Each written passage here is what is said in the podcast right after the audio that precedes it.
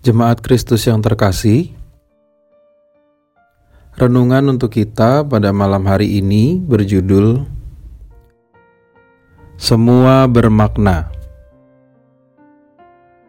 Dan bacaan kita diambil dari kitab Markus pasal 4 ayatnya yang ke-30 hingga ayatnya yang ke-32. Beginilah firman Tuhan. Katanya lagi, dengan apa hendak kita membandingkan kerajaan Allah itu? Atau dengan perumpamaan manakah hendaknya kita menggambarkannya? Hal kerajaan itu seumpama biji sesawi yang ditaburkan di tanah. Memang biji itu yang paling kecil daripada segala jenis benih yang ada di bumi. Tetapi apabila ia ditaburkan, ia tumbuh dan menjadi lebih besar daripada segala sayuran yang lain dan mengeluarkan cabang-cabang yang besar. Sehingga burung-burung di udara dapat bersarang dalam naungannya.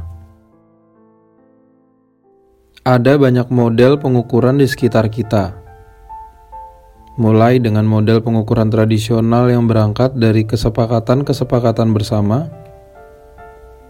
atau pengukuran yang berdasarkan ilmu perhitungan. Wajarnya apa yang memiliki jumlah yang lebih tinggi adalah hal yang paling diperhatikan, yang akibatnya apa pun yang kecil dan sederhana jadi dilupakan dan tidak lagi bermakna. Namun yang sederhana itulah yang dipakai Allah untuk menunjukkan hal kerajaan Allah. Bukan berarti kerajaan Allah itu sesuatu yang kecil, tetapi kerajaan Allah berangkat dari hal sederhana namun bermakna. Kerajaan Allah adalah sebuah pertumbuhan yang tak pernah berhenti. Kita memiliki tanggung jawab bersama untuk mewujudkan kerajaan Allah di bumi.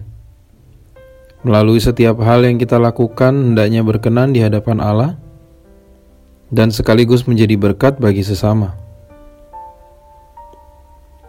Mari mulai dengan hal-hal kecil dan sederhana.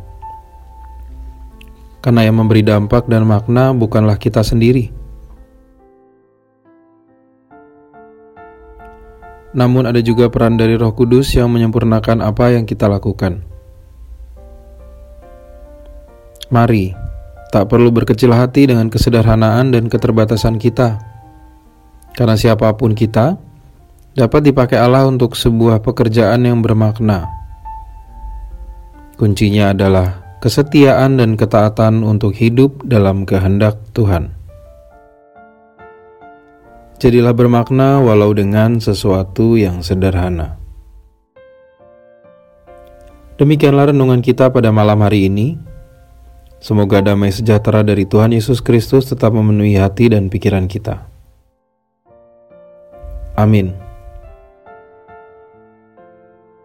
Jemaat Tuhan yang terkasih, mari kita bersatu hati menaikkan pokok-pokok doa yang ada dalam gerakan doa 21 GKI Sarua Indah. Mari kita berdoa.